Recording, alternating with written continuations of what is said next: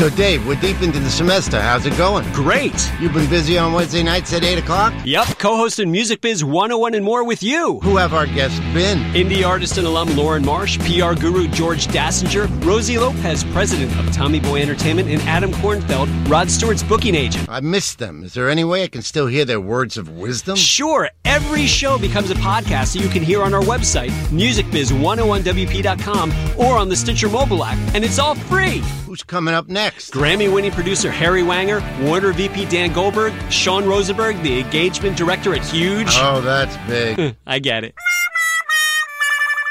the guests keep getting better and better. Our listeners, too.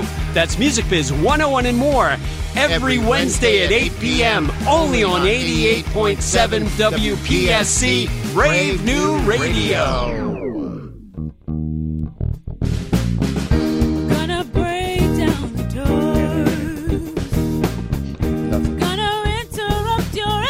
Every Song. I have it like this Is on on? my radio. Is this, mic- is the microphone on? it. We're on. Are we? We're- we we're on. already running? I, th- I think we're on air. I We're, we're, we're gonna run. All right, Yeah. all right. Well, then what we should do? Hello! You're listening to Music Biz 101 and more. I am your professor, David Kirk Philp. Right here on Brave New Radio 88.7 WPSC, the greatest radio station on the campus of William Paterson University, located in prestigious Wayne, New Jersey. I'm here always with Professor Stephen Dr. Marcone. Commencement Wednesday. Today was commencement Wednesday. Were you there, Dave? I was there. And who were you sitting next to? I was sitting next to you, Dr. Marcone. Oh, gosh. That's right, you were. yeah. And we have a day. special guest tonight, don't we? Who graduated today. We have a well, our special I'm guest really is always guest, here. yeah. Right. Yeah. and his name is uh, Philip Gorokhovsky. Philip Gorokhovsky. Yes, he graduated. Thank you, thank you. Thank Cool, you. cool anything? Um, I don't, I don't know. I don't know. I know I got, uh, I got uh, Latin chords. I had uh, communications oh, honors. You had the Latin chords, so that Yeah. was at least cum laude. What was is the that? Latin yeah, chords. I don't know. I, you know what? It, it doesn't for me. It, it doesn't really matter. I mean, I I was just, I think was just at really this happy. to- university, uh, it's a three zero for the chords, and then you move up with. oh no, I have like a. I graduated with like a three eight. So yeah, I, so I you got- might be a summa, a magna. I don't know if you're I mean, it's all the same to me. I don't know. I- you should get your ducks in order, right, Professor Phelps? When you say Magna, it sounds like the new Avengers movie or something. and He's Oh, he's I thought it was Magna. the candy bar. Anyway, Well, anyway, congratulations, Philip. Thank you. Gorok- Thank you. I appreciate it. And, and, and I saw you there. I'm. I'm kind of upset you didn't see me, but I got a quick we pic of you. didn't see him. That's that's Are you going to post that pic on the Twitter? Only Snapchat. I don't know. He was the uh, guy, you gotta- if I remember correctly, black robe, orange. Wasn't that him? Yeah, or, orange uh, thing around his neck, and he yeah, had right. Had this, cap. I had this cap on too. Yeah. The that- That- was you, on, right? So that was easy to wasn't spot. Yeah, there, there weren't too many of those people out Trees there in today. the forest. That's But uh, right. and what, what I think we should commend Philip though. He graduated seven hours ago, and Commend. here he is, not at a party, but but at a different kind of party. my dedication to this show is just uh, it's un- no, nothing. Nothing can can uh, influence my dedication to this show. Not even not even graduation. Us too. Yes, yes. We 'cause too. We graduated today, but we're here too. We actually have two more shows left with Philip Gorokhovsky. Yes, that's correct. Yeah. Correct. So Yeah. But So enough about Philip. I'm, what are I'm we talking bored about tonight? Uh, tonight we're talking about um, the fact that if it is advice that you are looking for to succeed in the music and entertainment business, Music Biz 101 and more is the only college radio-based broadcast and podcast in todos los Estados Unidos that provides you with the free tools for success that you need. That's what we're talking about. We're providing tools for the kids. Right on. That's it, my brother. And then we have a good kid with us today. His name is Giancarlo Cordasco, and he is our student co-host, student co-host of the week, Giancarlo. And his father, Joe, is here with us as well. Ah. Joe Cordasco, Joe Cordasco. Say one thing, Giancarlo. Just let's just. Glad to be here. Thank you. There we go. Latin chords. Right there. That's more Italian chords. Uh huh. It's the vocal chords, I'm thinking. I still don't right. understand this Latin chords thing. Is that a what a chord that goes around your neck? Yes. You Okay. saw, I don't know if you saw many of the graduates who had high acumes. Only the smart ones. Had that's correct. Oh, okay. Had the chords. Because we're talking music biz, so you're thinking chords. I'm thinking GAC. Oh. Yes. yes. So and then, um, okay. So we're, we're talking about this. We should remind people Music Biz 101 more on Brave New Radio 88.7 WPSC on the campus of William Paterson the University. The beginning song that you heard was "The World Is Ours" by uh, current Sudden alum, She graduated Allison today. McKenzie. She She graduated graduated today, today, too. Ally Mac Project. So thank you, Allison. We will not turn our back to you. The World Is Ours will be our theme song for calendar year 2015 2016. And then um, you, if you're listening, you should check out our website, musicbiz101wp.com. Sign up for our newsletter where you can find out everything you would want to know about the music biz. We and find we some- will be here all summer at the exact same time. yeah, all summer long. 8 p.m. every Music Wednesday. Biz 101. New Correct. shows through July.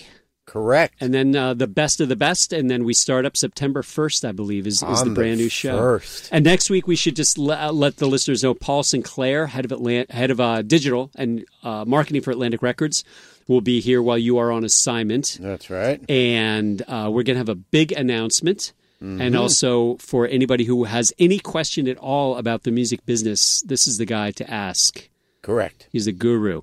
But we have somebody else who's going to be on the air with us tonight That besides Giancarlo, his dad Joe. We have an alum. We have an alum. commencement day. Do the intro, right. Doctor Esteban. Well, we have an alum by the name of Sean Rosenberg, and you might have heard his name if you listened to the show because his name was in the promo for over a year. It's been about believe. three or four promos Sean right. Rosenberg has for made it. some reason. But now tonight, Sean actually is going to be calling in, and he Well, is he's, he's, he's uh, on now. He has called it. Ah, so Sean is Change listening. it. hears Tense. everything you're saying. That's right. so I'm talking to Dave now, though, but not Sean. And and Sean's a graduate of in uh, early 2000 and has had a um, a wonderful varied career, basically in uh, social media plus.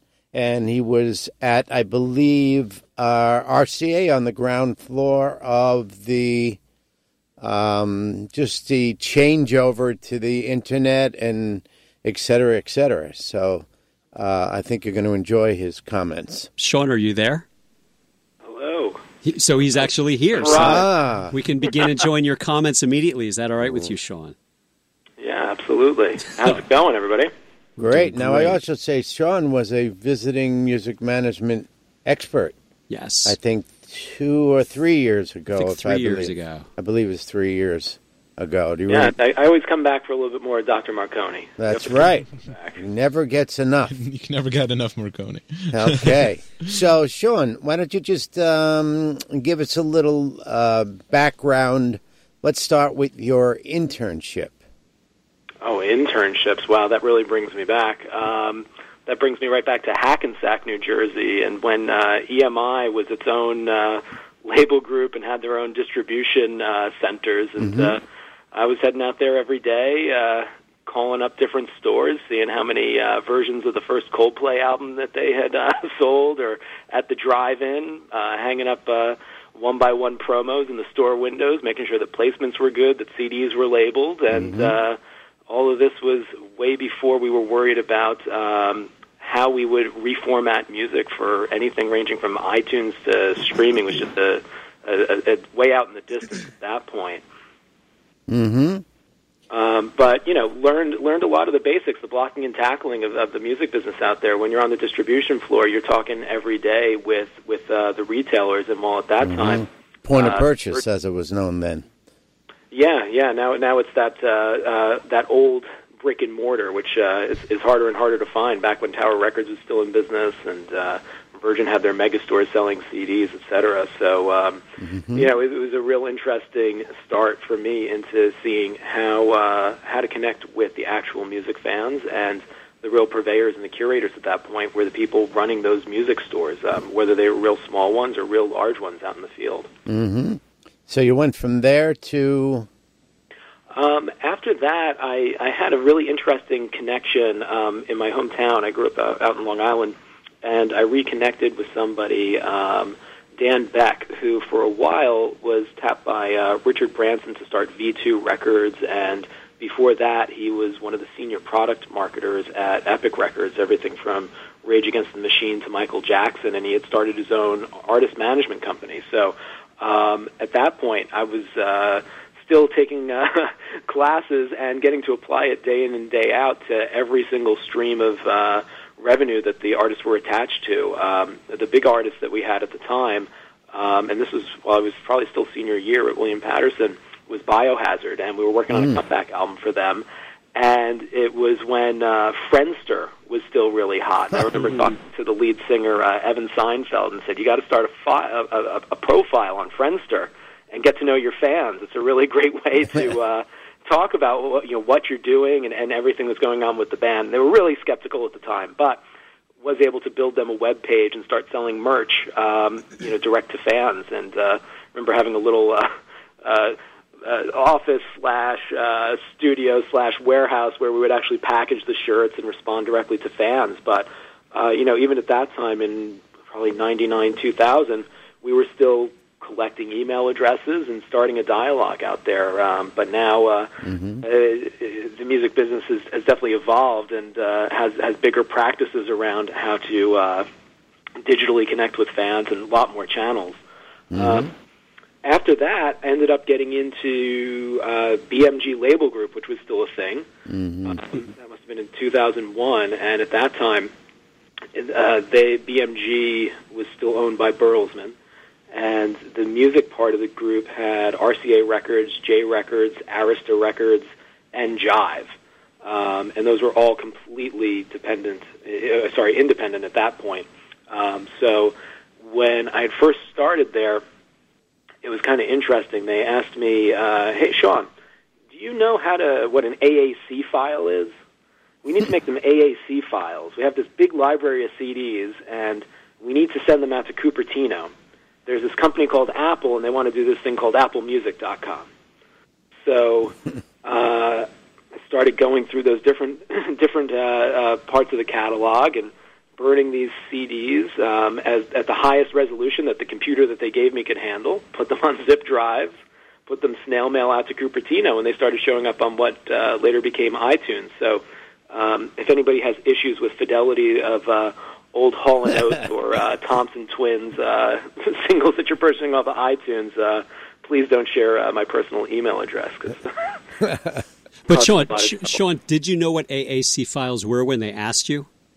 Absolutely. I mean, uh, coming through the, the, the program at, uh, at William Paterson, uh, doing a combination of um, uh, studio work as well as uh, I, I did mostly performance and music business.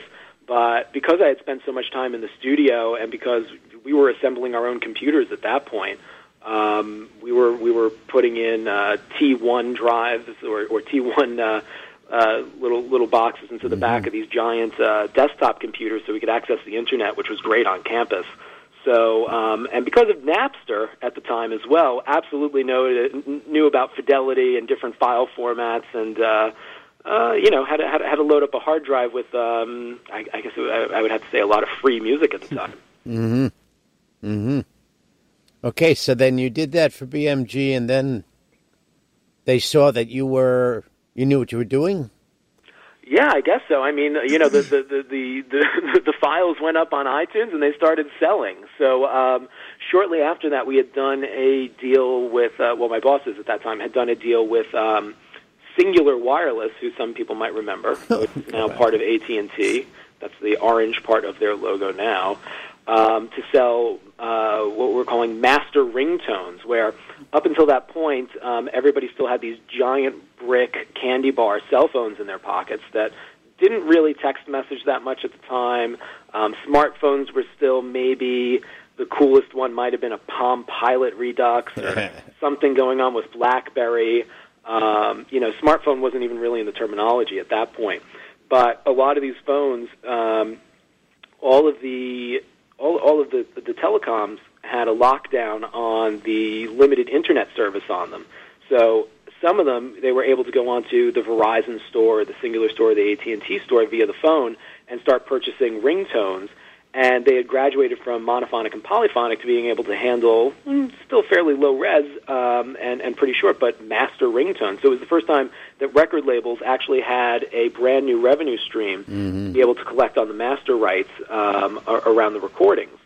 So at that time, that that was when I really started having some fun because I was jettisoned in with all the business affairs teams, figuring out how do we get uh, Dave Grohl to pick the right ten seconds of um, I, I don't know, probably Monkey Wrench at the time or something like that, um, so that we can sell this as a ringtone. Um, while iTunes at the time, I think, was still locked in at 99 cents a single, with about 30% of that going back to uh, 30% being held onto by iTunes, 70% coming back to the label, some payouts after that. Um, with these original master ringtone deals, the carriers, since they had this channel totally locked down, were selling them for two fifty to three dollars a ringtone for thirty seconds or less of music, um, and we were seeing back fifty percent of that. So the margins were were really healthy on it, and the, I remember the first round that we had put out there with um, with Cingular and T-Mobile at the same time. Um, I think we had Foo Fighters, we had Avril Lavigne, and then we had um, I'm not sure if anybody remembers this artist, but look up uh, Petey Pablo and the song "Freek-a-Leek" if you really want to be offended by a set of lyrics. They're brilliant. Um, but we figured out very, very quickly in the first week that Petey Pablo outsold everybody by uh, hundreds of percentages. It, it, it was absurd. We were selling, um, you know, at that point for certain hot artists, um, whether it was um, Alicia Keys or um, Hurricane Chris later on, uh, T Pain. Um, we were selling anywhere from half a million to a million ringtones a week when these songs were really hot on the radio. Wow. Um, and you weren't getting respect, or were you? were we getting any respect? Was I getting respect? Yeah. I, I don't know who was getting anything.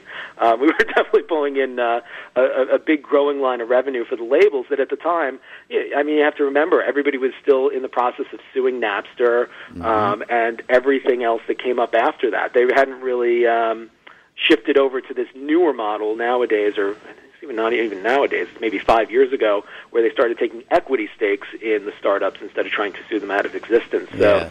It was is very litigious at the time, and this was a breath of fresh air because we were working with the telecoms. They had this all locked down to themselves. Um, no, the convenience of it was there. Nobody really knew how to connect a phone to a computer to make their own ringtones at the time. Um, you know, there was a lot going on in hip hop and in R and B that that was really ruling the radio, and it, it was just really, really popular to have your phone specked out with the with the latest ringtone or version of a ringtone. So, um, you know, that started down this really great path of, hey, if we're already working with these big giant telecoms and have this solid revenue stream coming in from ringtones, what else could we be doing? Um, and there were the natural extensions like doing wallpapers or going to the studio with an artist and customizing ringtones as different exclusives and these would all sell really well. It was really fun. But we started talking with a lot of other startups and coming up with different ways to actually market the, the artist overall, market the albums, um, events, um, uh, merchandise, all, all different types of, um, of, of, of, of revenue streams for the artist through the mobile channel. So we were starting to build some of the first, and they were called WAP sites at the time. Now you have HTML5 or you have responsive sites, but um, we had to work directly with the carriers to make things that would work on their version of the internet. And um, then we started working with different. Um, uh, there was a company called Say Now that was bought by Google, and they had these audio channels that we could customize. And at the time, this was still, I guess, around when when, when Friendster was now starting to shift into Facebook, and uh, we were able to set up these phone numbers for the artists. So they would kind of have a public phone number out there. And one artist that we had at the time, who's also an actor, Tyrese, got really, really into this. And he would spend, uh, it seems like, at least uh, half a day every day on checking messages of people who were leaving him messages, calling into the line, leaving messages back that were then posted out to everybody who was subscribed to his phone number. You would get a text every time that Tyrese would leave a new message, and since I, I was running his, uh, and it wasn't even like a fan club; it was just something that anybody could listen into, and we had this great direct connection with the fans. So I would be getting text messages every time he would leave a new message. Um, it turned a little strange at one point where uh, he decided that the label wasn't doing enough to promote his current album, and he decided to put the, uh, the, the the president of the label's personal cell phone and home address on the voicemail service. gosh. then all of a sudden, uh, I, I get calls that this is happening. We had to talk Tyrese down a little bit um, and, and, and figure out a better use for the voice line. But um, you know, I mean, that's some of the fun of having a real direct connection with fans, and, and that was always the exciting thing about mobile or digital channels that you can really connect directly with all different fans, all globally, get real time feedback from them, and and some of the artists who get into it, they can really react to this and get great inspiration from their fans. They can very quickly um, respond to things that might be going on in the press, respond to um, different content that they might want to receive, um, different merch, different tour dates, different stops. I mean, the, the amount of data that you can get through this is, is, is really great, and the personalization of how close it put the fans to the artist on the other side of the equation was really special as well. Um, I mean, some of the messages that they would leave would be really personal. I mean, and, and you see a lot of this now on Twitter, um, you know, more in a written form or a lot on Instagram and such uh, with more video or vines and, and, and other multimedia. But, you know, at, at that time it was all just greenfield territory, and we just had so much fun experimenting with it, and the artists had a great time too. Mm-hmm. Mm-hmm. And then what? Um, then, uh, oh yeah, Sony came into the mix. Um, that there, there was a, a short-lived logo um, of Sony BMG Music or Sony BMG Entertainment. I think it, Yeah, was the logo. right. It had this nice little treble sign between uh, Sony and BMG. Right. Um, I think it lasted for three and a half years, exactly the minimum number of years that the joint venture was supposed to exist, and then um, Sony decided to buy out um, the rest of the BMG Yeah, stake. yeah. And that, you know, it- look, the consolidation, um, we had, we had always read up on it and knew all the background of Seagram's and um, uh, Universal and how all these groups had come together. I think that probably in 2000, uh, correct me if I'm wrong, there were at least still five or six different label groups, right? Mm-hmm. Yes. Yeah. Um, and by the time you know I had left the music industry in 2010, or at least the the major label part of it, I think we were down to I would say three and a half at that point because I think that EMI you know two of them are always looking looking to get together. But um, yeah, Yeah. Sony um, Sony ended up uh, purchasing it in. I think it made more sense overall from the holding company side. I mean, while Bertelsmann has other media stakes like uh, Random House on the book publishing Yeah, side or magazines, RTL, so they, they didn't have the same synergies with the electronics groups and everything else. Not that Sony's ever figured out how to make those synergies really come to life. I mean, you see it once in a while in a James Bond film, but those come out once every three to five years. Um, but uh, you know, the, the Sony group was great. Um, it started more of a consolidation.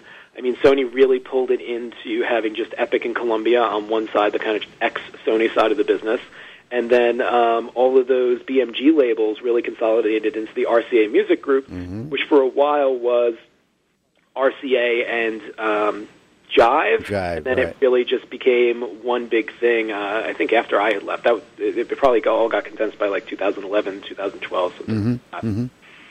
Sean, we have Sean, we have a uh, student co-host with us tonight named Giancarlo Cardas- Cordasco, and he just got a summer internship with the RCA Music Group That's right. I'm looking Oh, forward to it. excellent! Yep. With uh, Great. with Joe what- Riccitelli. Yeah, Joe Riccitelli. Oh, he is a great, great guy. He's the GM over there now, right? Yeah, Yeah, he's a general manager, a GM. Yeah.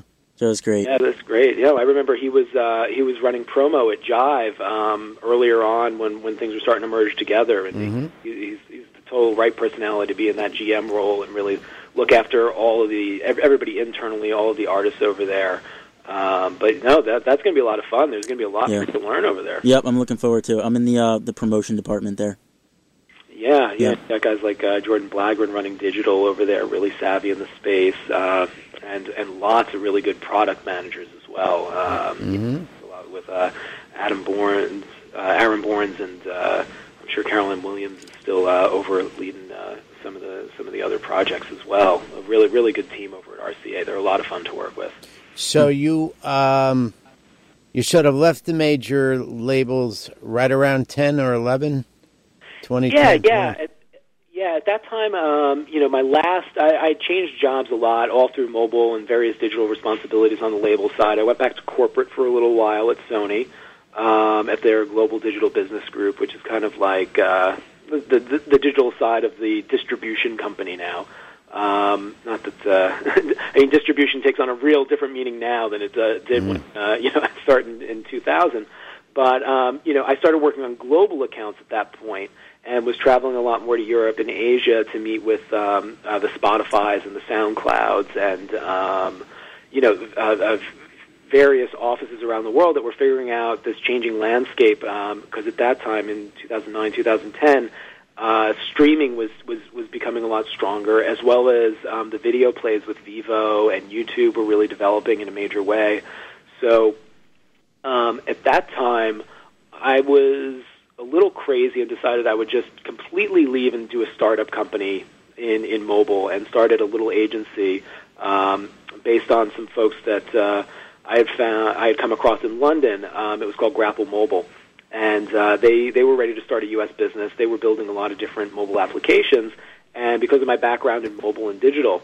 Um, figured, hey, why not? Why don't I start a little mobile agency and, and, and help people uh, make uh, make apps? Uh, because the labels we were we were trying a lot of different things at the time, but you know, in, in a label type of um, relationship with artists, you don't really have the the full set of rights to be working on. It, There's a lot of limitations to how you can exploit the the recordings through mobile channels. At least at that time, I know it's still developing right now, as well as you can't really do much with it with name and likeness. Um, and you're like, is this a version of the website? What's the play here? So we were doing things like um, AC/DC pinball. Um, that was a big hit. Really easy to, um, you know, take take a classic game and uh, I mean, as, as you do in the physical space as well with pinball, put put a really popular band on top of it, and that sold really well.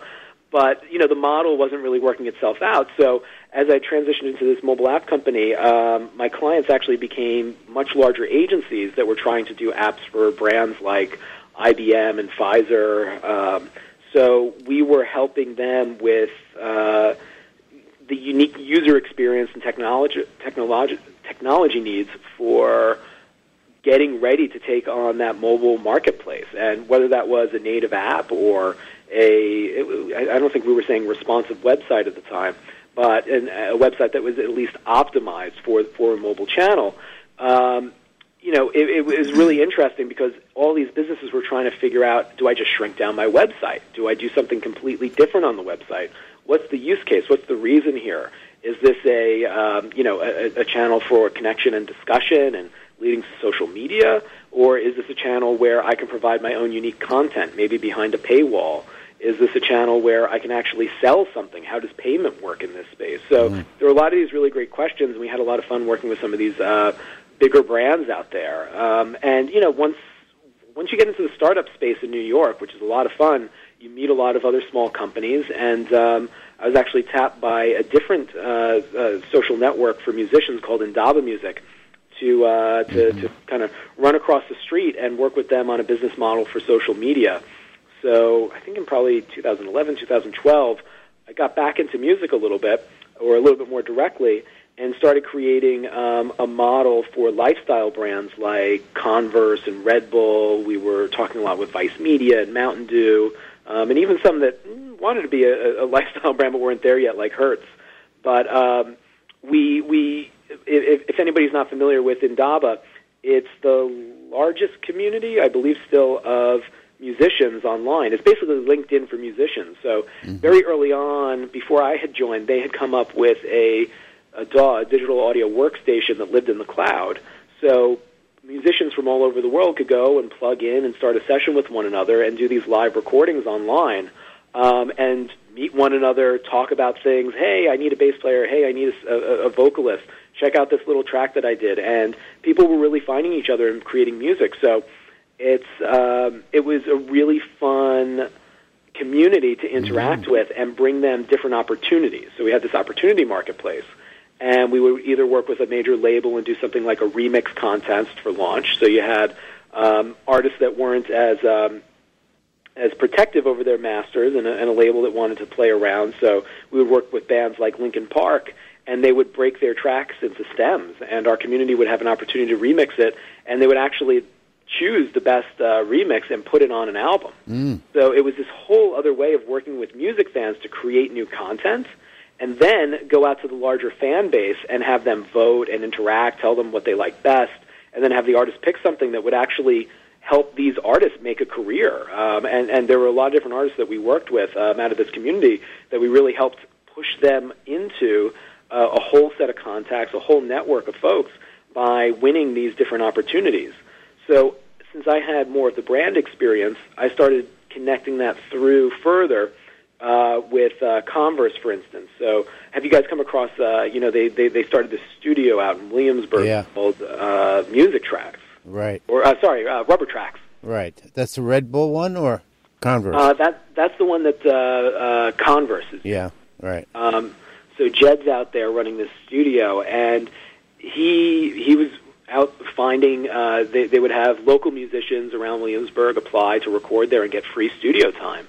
So we created a number of different ways for them to um, create promotions through social. So kind of bringing that idea to life a little bit, we worked with some publishers. We had a really close ties with Sony Music at the time. So we went to Sony Music Publishing, and Converse was working on a new line of apparel that they were going to put out at Bloomingdale's, and it was their black line of clothes. So we went to uh, the Sony ATV catalog, searched for black, found great songs like Blackbird and uh, uh, Paint It Black. Well, that was with ABKCO, but um, uh, for the Stones. But um, you know, we basically went out, clear, pre-cleared some publishing rights, pre-cleared some merchandising rights, um, just purely with the publishers, and we said, hey, Converse. uh, We, we went to the Indaba community and say, hey, everybody, Converse is sponsoring this really great opportunity. If you can make the best arrangement of these different songs, we're going to fly into New York. You're going to record a final version of it at the Rubber Track Studio. You're going to go to Bloomingdale's and perform your version of it during uh, Fashion Week. And Converse is actually going to promote that final version of it and give it away for free via their Facebook page, which was a major channel for them at the time. I believe they had something like 1.5 million subscribers. And we created a, a streaming radio station for them on that Facebook page, and um, people were able to download tracks. So as this um, competition started getting some traction, every time somebody would submit a song, they would want to get votes from their fans. So they would post on their own Facebook page and say, "Hey, everybody, I did this thing. Converse is is, is, is going to have a major winner come out to New York. Support me. Give me some votes." Every time somebody would vote, their vote would show up to their friends.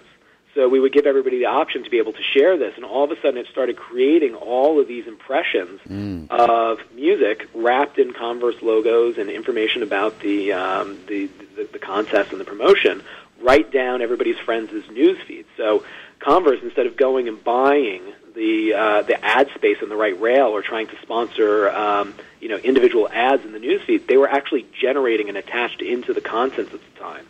So we were generating millions of impressions for them around these different contests, and I, I, believe uh, you know they're still running a lot of these today. So um, we were able to iterate that um, that type of uh, uh, activity via Twitter, via uh, YouTube at the time. I don't think we ever really got around to Instagram at the time of doing it, but you know, it, there, there's all of these amazing opportunities if you can find um, some brands that want to be associated with music. They want to up, uphold and, and build a big lifestyle side to what uh, what their brand means and what their brand represents in the marketplace.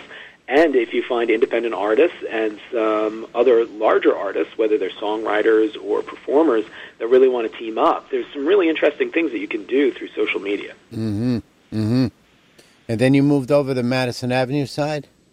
Yeah, yeah. Now, now I'm back with the brands, but I'm I'm on the agency side. So I work at this um, a, a, a, a uh, full service digital design shop down in Brooklyn in Dumbo called Huge, and um, working with with some of the biggest brands out there and coming up with different ways for them to be digital. Really, at the at the end of the day.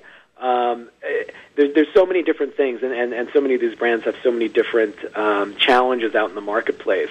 I find one of the things I, I, I always say is uh, brands have a really tough time matching their credibility online. And, and what I mean by that is if you go into a retail store, you expect a, a certain experience, a certain service level. If you call them on a telechannel, um, or like you go into a branch of a bank, or you know you call your credit card uh, provider to ask them for help, you expect a certain level of service. And very rarely is that matched through a web experience. Either you have experiences that are really heavy, really slow, um, too much content, confusing navigation, and they don't really help the user at the end of the day. So what we try to do is really come up with really elegant experiences that add value to all different sets of users that are coming into these websites. Um, and I think that that's something, you know, and I talked about this the last time I was out at, uh, at WPUNJ, but, you know, I, I think that with, uh, with, with musicians and, and with artists and content creators, you want them to be able to spend the most amount of time possible in the studio, um, Right. whether that's on their laptop, whether that's in a giant audio studio, really creating. And when they have to take a lot of time and effort to create a beautiful web page um, and rethink the experience of what they mean online from scratch, I think that sometimes that could be a little bit deleterious to their, um, you know, where they're putting their efforts. So teaming up with the right digital experts, and I'm not saying big agencies are all the time are the answer for this by any means, but um, really taking advantage of a lot of the technologies that are out there to really quickly get you online. And this way you can think about what is that content. And I, I, I say um, content as uh, I, I don't mean any disrespect. I, I, I still play. I'm a musician. I love music, music, music. But and, and, and I don't want to be mis- misunderstood by overusing the term content. But I, I think that it's it's a little easier to to think about it that way. Um, in the same way that a lot of brands are approaching it, where how do I create the right imagery? How do I create the right text and copy? How do I create the right audio and videos to match it? And what channels am I going to put that through? How do I want my fans to perceive me after they come onto one of these touch points, whether that's going to be via a little post on Instagram or an entire site experience? What are they taking away? Are they getting access to me? Are they finding the catalog that, that I represent? You know, when you have these artists out there like um, Amanda Palmer, for instance, and she is kind of graduated past Kickstarter now, is, is, is raising money in different ways.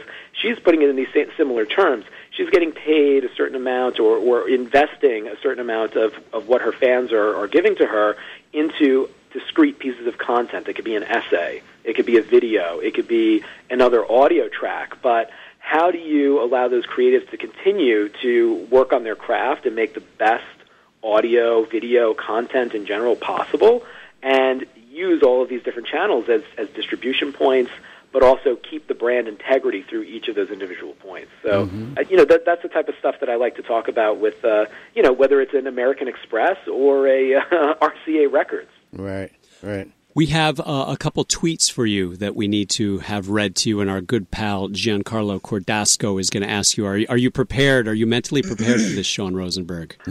you never know with social media, but let's give it a try. Okay.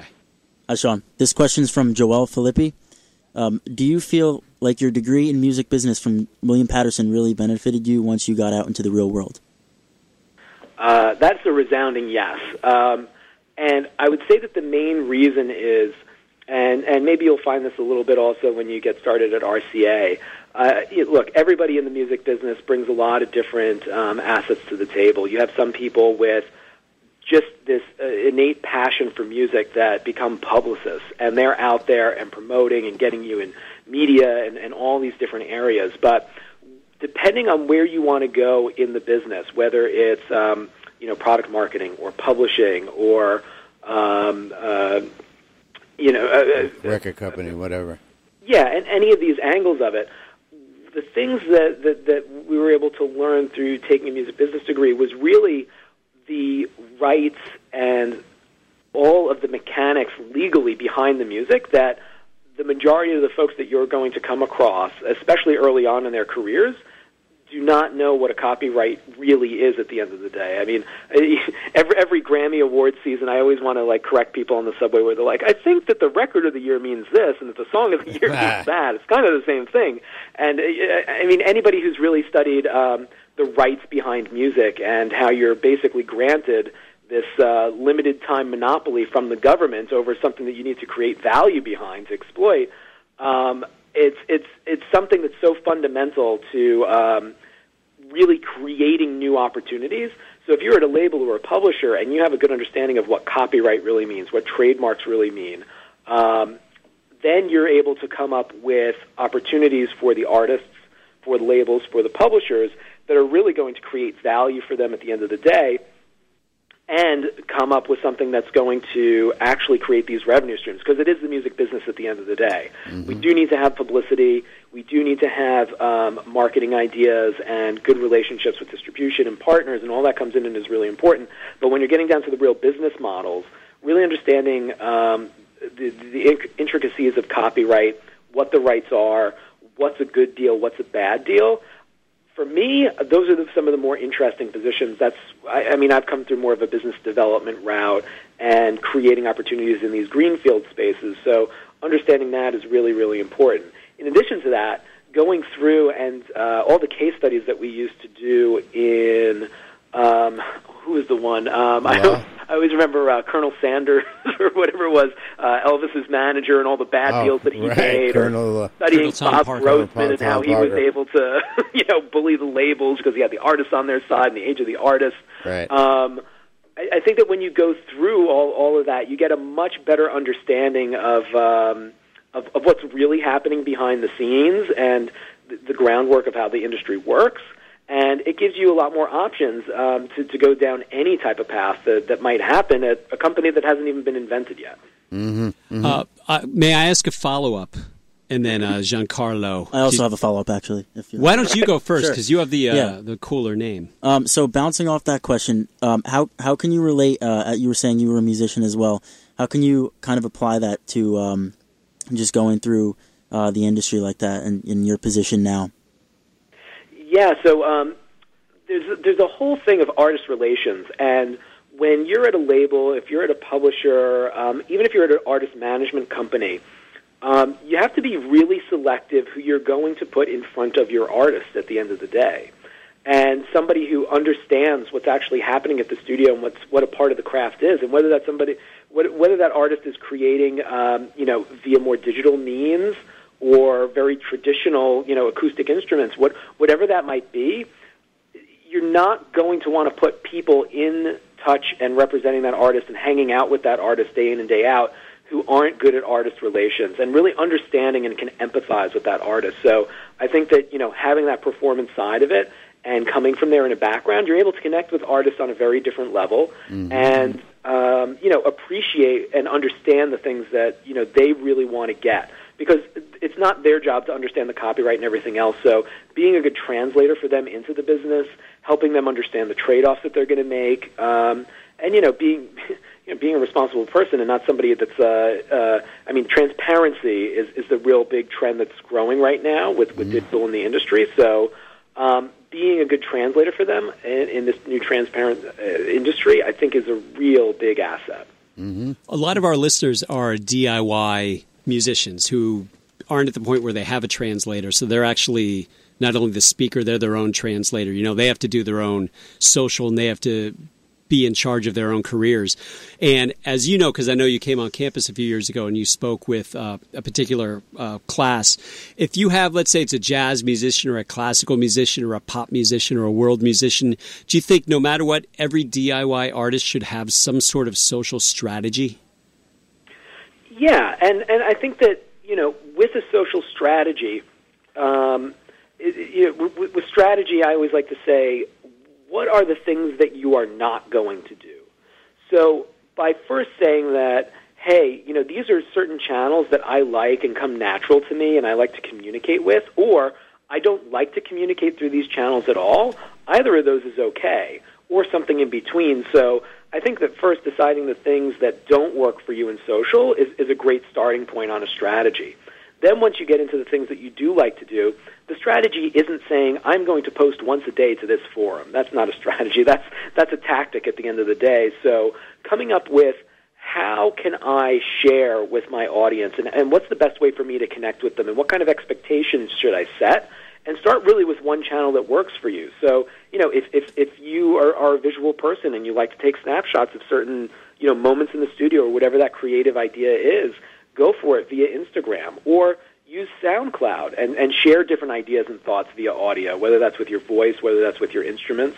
Um, but I, I think the, the, the part of the trick is it is try not to spread yourself too thin with it, um, especially when you're on your own, because you're always going to have to make these these these trade offs for yourself. Of do I spend more time on social media, or do I spend more time creating, or do I spend more time in the real world trying to interact with fans?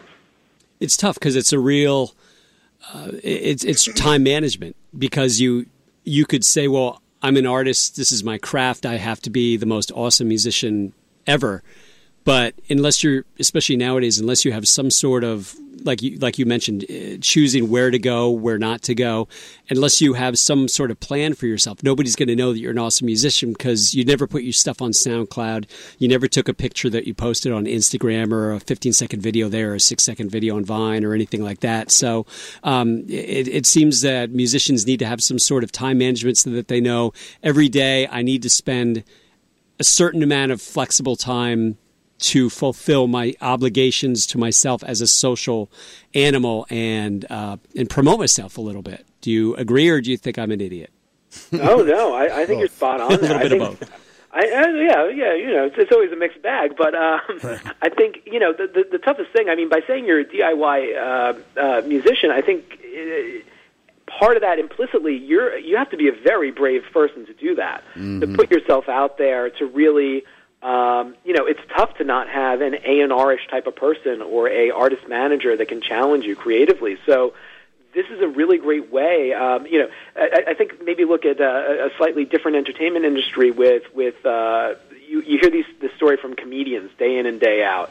I was out there and I didn't know how to do comedy, and the, the you know the very quickly the crowd boos you off stage or whatever happens, and then one day it kind of clicks and you understand how to play to that audience.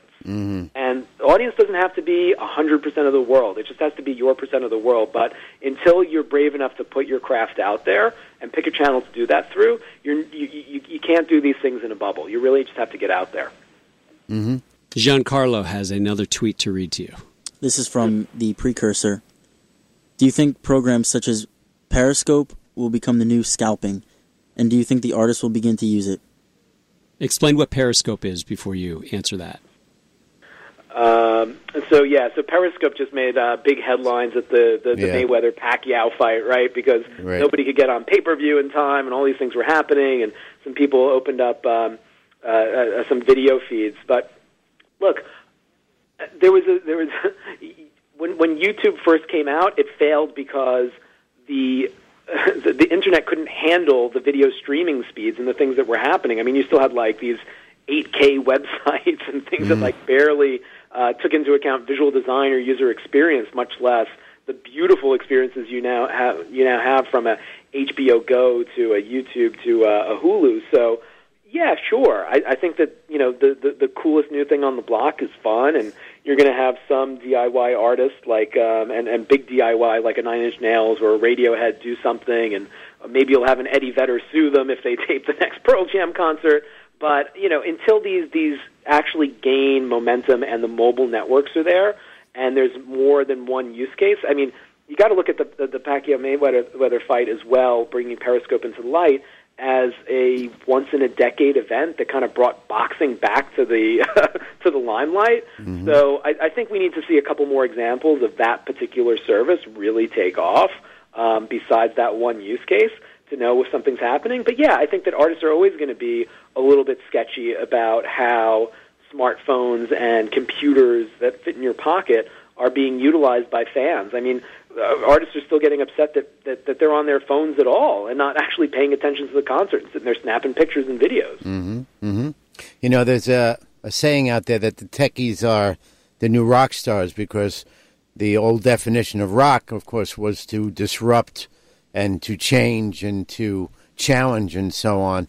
And, uh, you know, when you look at something like Periscope, you really s- see that this is quite true, that the techies are really are challenging the status and they're challenging the norms and they're coming up with new and different ways. And it's your job basically as an artist or whatever uh, aspect of the industry you want to be in or are in to stay up with it uh, so you know it's always interesting to me to see that that the there's this new thing and these guys have created this new thing and now everybody's got to sort of be play catch up or they're not going to have it as a revenue stream anymore or that or their revenue stream may be uh, destroyed.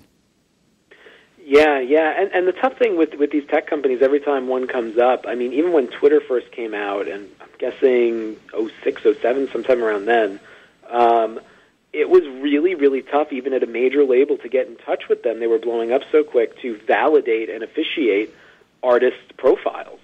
You know, you had all these posers coming in, so to speak, um, and we wanted to make sure that we had those official tags next to uh, uh, Alicia Keys at the time, and we couldn't get a callback for weeks from Twitter. They were so inundated. yeah So yeah, I mean, if you have a line into one of these companies and you want to uh, place a bet on what the next unicorn is going to be real early on, get in touch and, and start start a relationship because Uh, I, I agree that tech are the new rock stars, but they definitely don't think that they are most of the time. So um, if, if you're in entertainment, you can wow them uh, pretty quickly if you get in there early and Yeah. do some interesting things. Yeah, and I mean that you know they're the new rock stars by definition.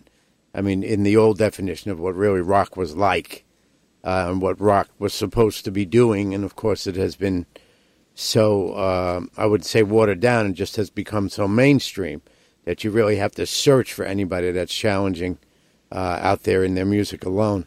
So it is really these techies that that that just are really challenging what's going on, and it's great because it's new and different. Sean? Yeah. He agrees. No, he's Marcone is just so amazing. Oh, I know. There, there's nothing to say sometimes when he's say, he'll say something and yeah, and you are speechless. You're just frozen. It's like Medusa, like that. Hey, Sean, quick question for you.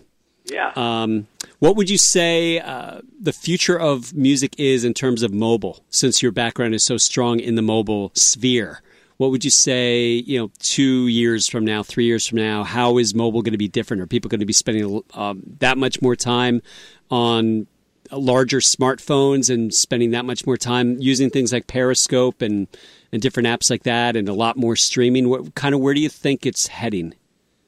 I, I mean, look, I, I think a lot of it is, is already there. Really, Google announced a week or two ago that you know it's official. More searches happen on mobile than on desktop, um, and part of that is because you're searching for smaller, discrete things. Um, you know, in real time in a lot of different use cases, anywhere from being at home and interacting when you know you you might be on the computer, need a second screen. You're watching TV, want a second screen. You're out in the real world, need to check in on Google Maps. Where's the closest thing to this? Can I get a coupon for that?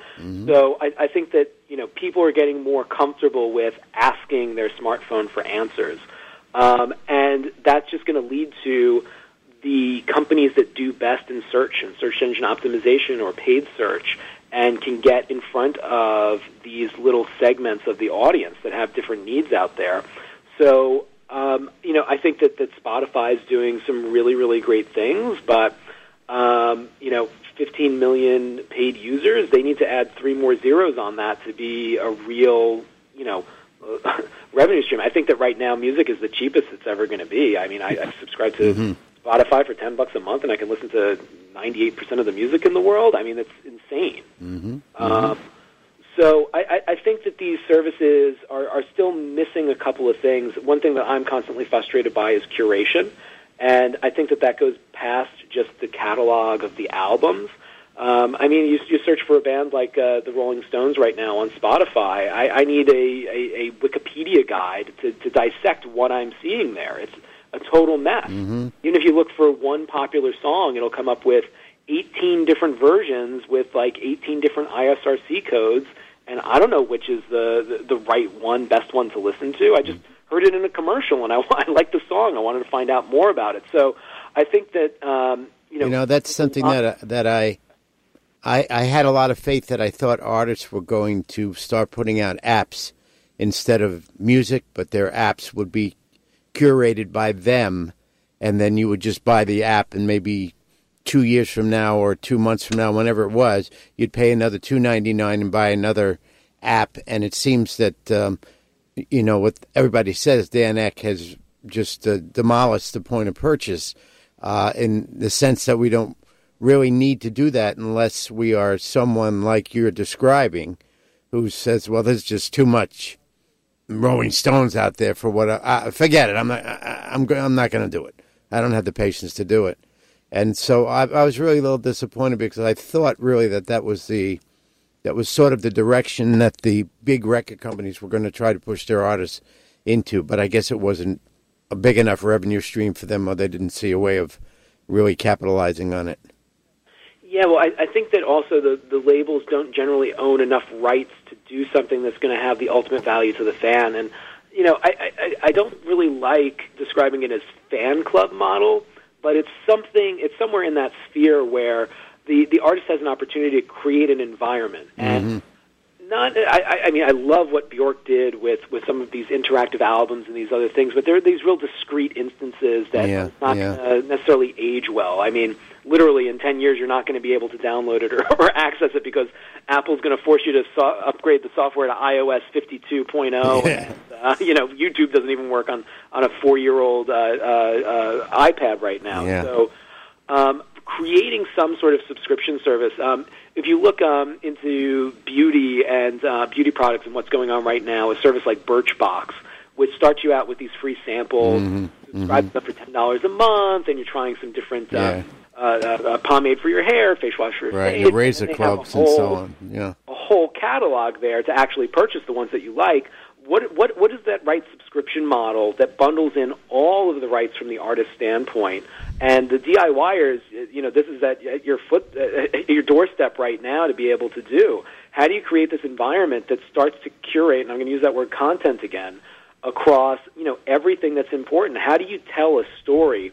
Through a digital experience, and whether that's captured through a website, an app that you download, maybe it's a freemium type of experience where you start and you get a certain amount of it. Even a Hulu does something like that, or um, you know, uh, YouTube or Vevo. I mean, it doesn't necessarily have to be ad supported at the end of the day, but something that really has that connection and that exclusivity that hey, you have you can retain rights now as an artist to say.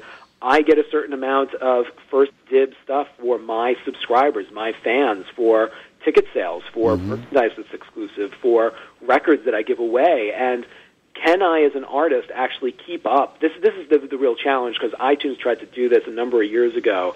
Um, but how do I create a constant flow of content? And again, it might not just be limited to audio, but that is going to keep up that subscription for a long time. Yeah. Um, you know, HBO Go is trying that right now with their announcement of HBO Now. So, are people going to purely subscribe to that catalog? They have a lot of great shows that they've built up now, but how long do you want that that individual um, thing? I think it's a little different with music because the fan club model has worked there in the past. I think there there was one stat I used, used to always quote, and I think that it was from the early '90s when um, CDs were still in a bit of a boom. But I think that the average consumer, not music fan, but average consumer, had three CDs on their shelf. And uh, one of them's a gift, one's the band that they really like, and another one, I don't know, is something from uh, you know a spouse or, or an ex that uh, got left at their place. Uh, it, it was something really disappointing like that. But I mean, look, when you average out, what's going to work for the masses? And Pandora is in that space right now where people can just lean back, super easy. It's curated enough. Maybe I hear the same songs a little too much, but uh, I, I, I like it enough to not pay for the advertising. And you know, radio's only playing this new stuff that I don't really care about. So that seems to be working for some people. Um, Spotify is the over. It's the DIY fan. It's great. You can geek out. You can put together your own playlist and do all this stuff. But there's not a lot of lean back options. Where if if if you are an artist that's really starting to that, that is going to have a prolific career, has had a prolific career, and this is like you know, I, I wish I saw more of this from the Nine Inch Nailses and the and the Radioheads that pulled back their rights to create this real environment that uh, you can subscribe to and have access as a fan. And it's all about exploiting that that real core fan base that you have and is your audience because they're always looking for that next tour. Uh, they're always going to be looking for that next album, that next release from you. So I, I, I think that it still has to evolve. It's really hard to predict, though. Well, we it, one thing that's not hard to predict is the fact that our show is over. We ran out Oh of time. no! We- yes, you, you have done such a perfect job, Sean Rosenberg, of speaking geez. off the cuff. And we know you're off the cuff because we believe you're wearing a sleeveless shirt right now. So we want to thank you, Sean Rosenberg, of Huge, Director of Engagement, right? Engagement Director, Director of Engagement, same Yeah, thing, right? Tomato, tomato. But we want to thank you, Sean, for uh, for being here with us tonight. May we clap for you right now, Sean? Do you mind if we do that? Because we're going to do it anyway. We're doing it anyway, Sean. But we want to thank you very much for appearing on. Uh, and we'll Music have you on again in a year or two. Yeah, in a year or two we will have you on. It Keep me in the rotation. Yeah, Yes, we'll get you in the as- in the regular as this rotation. business re- evolves. Yes, every fifth day we need our lefty to come out and, uh, and, and pitch for us. So we appreciate that. So one more time, Sean Rosenberg, thank you so much, an alum on a very special day, a special commencement day at William Paterson University. Streamed.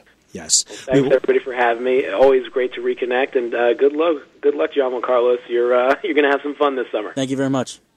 Giancarlo, who is so professional this entire time. He sat up straight. He hasn't said one bad word. He's an excellent person. We want to thank Giancarlo you for. Cordasco for being our student host. We want to thank his father for driving him today. Nobody knows that Giancarlo is 11 years old with just a very low voice.